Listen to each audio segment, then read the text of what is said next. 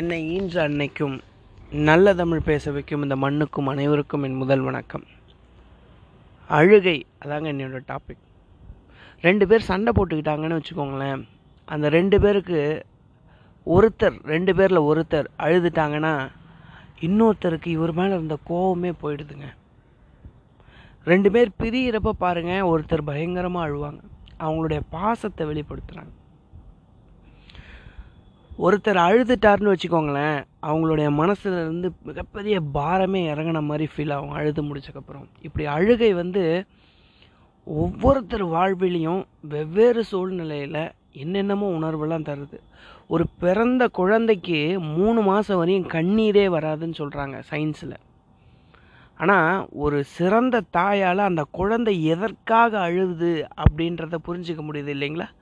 அந்த குழந்தை வந்து பசி கழுவுதா தூக்கத்துக்கு அழுவுதா தண்ணி கழுவுதா என்ன விஷயத்துக்காக அழுவுது ஒருவேளை அதுக்கு வயிறு வலிக்குதா அப்படின்றதெல்லாம் ஒரு சிறந்த தாய் கரெக்டாக கண்டுபிடிச்சிருவாங்க அப்படின்னு சொல்லுவாங்க. இப்படி ஒவ்வொருத்தர் வாழ்க்கையிலையும் அழுகை அப்படின்ற உணர்வை தாண்டாமல் அவங்களால வாழ்க்கை வந்திருக்கவே முடியாது. தவிர்க்க முடியாத ஒரு உணர்வு. வேர்கள் அப்படின்னு ஒரு கதை படித்தேங்க அந்த வேர்கள் கதையோட சுருக்கம் என்னன்னு கேட்டிங்கன்னா ஒரு அழகான பொண்ணு கண்ணு கன்னியாஸ்திரியாக இருக்காங்க. அந்த பொண்ணுக்கு ஒரு பையன் வந்து அடிக்கடி வந்து நான் உன்னை ரோ லவ் பண்ணுறேன் நான் கல்யாணம் பண்ணிக்கிட்டா உன்னை தான் நான் கல்யாணம் பண்ணிப்பேன். அப்படின்னு சொல்லி அடிக்கடி வந்து சொல்கிறான் ஆனால் இந்த பெண் என்ன சொல்கிறாங்கன்னா இல்லை இல்லை. நான் என்னுடைய வாழ்க்கையே சேவை பண்ணுன்ற ஒரு முடிவுக்காக தான் நான் கன்னியாஸ்திரியாக வந்திருக்கேன். இந்த சூழ்நிலையில் எனக்கு இதெல்லாம் இஷ்டம் கிடையாது. என்கிட்ட பேசாதீங்க. தயவு செஞ்சு உங்கள் வேலையை பாருங்கள் அப்படின்னு சொல்லி கண்டினியூஸாக அவங்களும் இதே சொல்கிறாங்க சரின்னு சொல்லிட்டு அவங்க மறுத்த அந்த சோகத்தை தாங்க முடியாமல் இவன் விடிய விடிய அழுதுட்டு ஒரு பெரிய பில்டிங் மேலேருந்து மேலேருந்து கீழே விழுந்து இறந்து போயிடுறான். இந்த விஷயத்தை கேட்டு அந்த பெண்ணு வராங்க. அந்த பெண் வந்து பார்த்துட்டு அவனுடைய பையில் ஏதோ ஒரு லெட்டர் வச்சுருந்தான் போல இருக்கு. அந்த லெட்டரில் எழுதியிருக்கேன் இந்த மாதிரி ஒரு பெண்ணை ரொம்ப காதலிச்சேன் அவங்க என்னை மறுத்துட்டாங்க.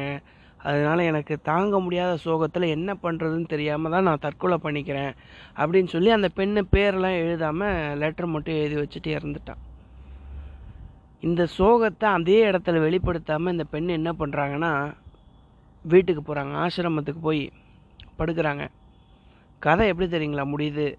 அந்த பெண் லைட்லாம் ஆஃப் பண்ணிவிட்டு படுத்த உடனே ஒரு சொட்டு கண்ணீர் அவள் கண்களிலிருந்து இந்த பூமியில் விழுந்தது அப்படின்னு சொல்லி கதை முடியுது. அப்போ அவங்க மனசுலேயும் அந்த காதல் இருந்திருக்கு அப்படின்றத அந்த கதை ஆசிரியர் வந்து அப்படி சொல்கிறாரு இப்போ ஒரு சொட்டு கண்ணீருக்கு எவ்வளோ பெரிய வேல்யூவான விஷயம் இருக்குது அப்படின்றத அந்த வேர்கள் கதை மூலயமா நான் புரிஞ்சுக்கிட்டேங்க. இன்னொரு விஷயம் அழகாக சொல்லுவாங்க. சந்தோஷத்தில் வர கண்ணீருக்கு வந்து உப்பு கறிக்காது அப்படின்வாங்க சோகத்தில் வர கண்ணீருக்கு தான் உப்பு கரைக்கும் அப்படின்னு சொல்லுவாங்க. அப்போ நான் வள்ளுவர்கிட்ட போய் கேட்டேன் எது சிறந்த கண்ணீர்? எந்த கண்ணீருக்கு ரொம்ப ஆழமான வேல்யூ இருக்குது அப்படின்னு நான் போய் கேட்டேன். அவர் சொல்கிறாரு அல்லல் பட்டு ஆற்றாது அழுத கண்ணீர் அன்றோ செல்வத்தை தேய்க்கும் படை அப்படின்றார் வள்ளுவர்.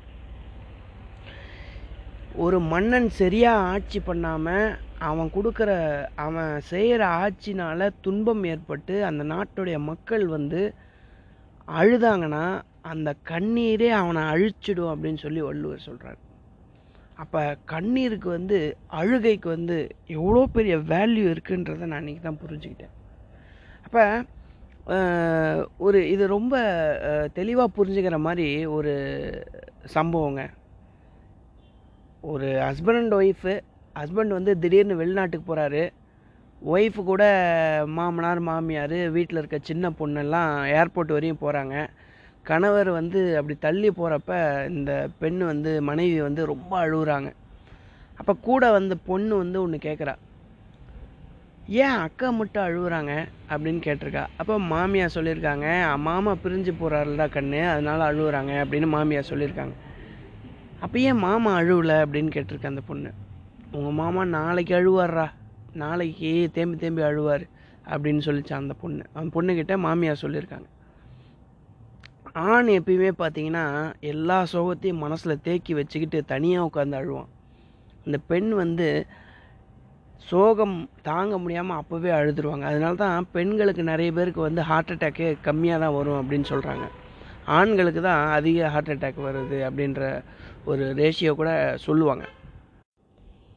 ஒரு சின்ன கவிஞன் வந்து இப்படி அழகாக சொல்கிறார்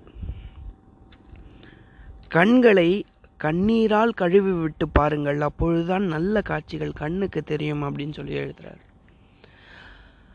நம்ம கண்ணீர் விட்டுட்டு பார்க்குறப்ப நம்மளுடைய இறக்க குணத்தோட ஒரு விஷயத்த பார்க்குறோம். இறக்க குணத்தோட அந்த கண்ணீர் விட்டுட்டு பார்க்குறப்ப அவங்களுடைய கஷ்டம் என்னன்றது நமக்கு ஈஸியாக புரியும். அந்த இறக்க குணத்தோட மற்றவங்கள பார்க்குறப்ப அவங்களோடக்கு அவங்களுக்கு என்ன தேவைப்படுதோ அதை நம்ம அவங்க கேட்காமையே கொடுக்குற மாதிரியான ஒரு வாய்ப்பு ஏற்படும். உதாரணத்துக்கு நான் ஒரு ஷார்ட் ஃபிலிம் பார்த்தேங்க.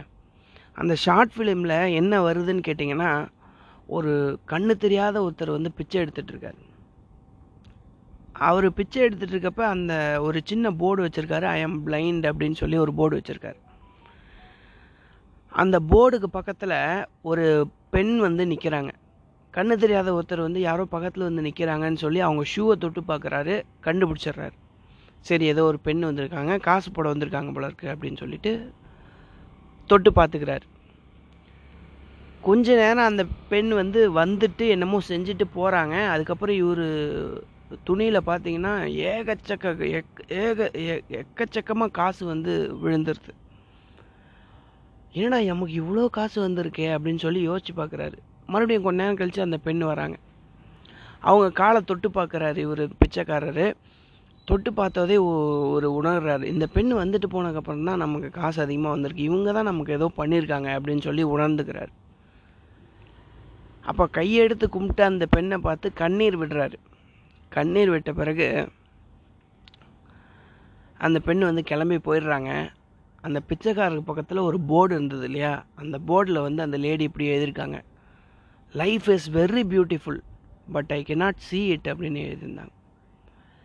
இந்த விஷயத்த அவருடைய கஷ்டத்தை உணர்ந்து அவங்க எழுதி போட்டதால் அவருக்கு நிறைய காசு கிடைச்சது இல்லைங்களா?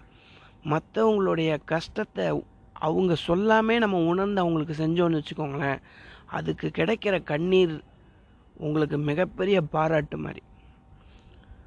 வாழ்க்கையில் அழுகை ரொம்ப முக்கியம். அழுவது ரொம்ப முக்கியம்.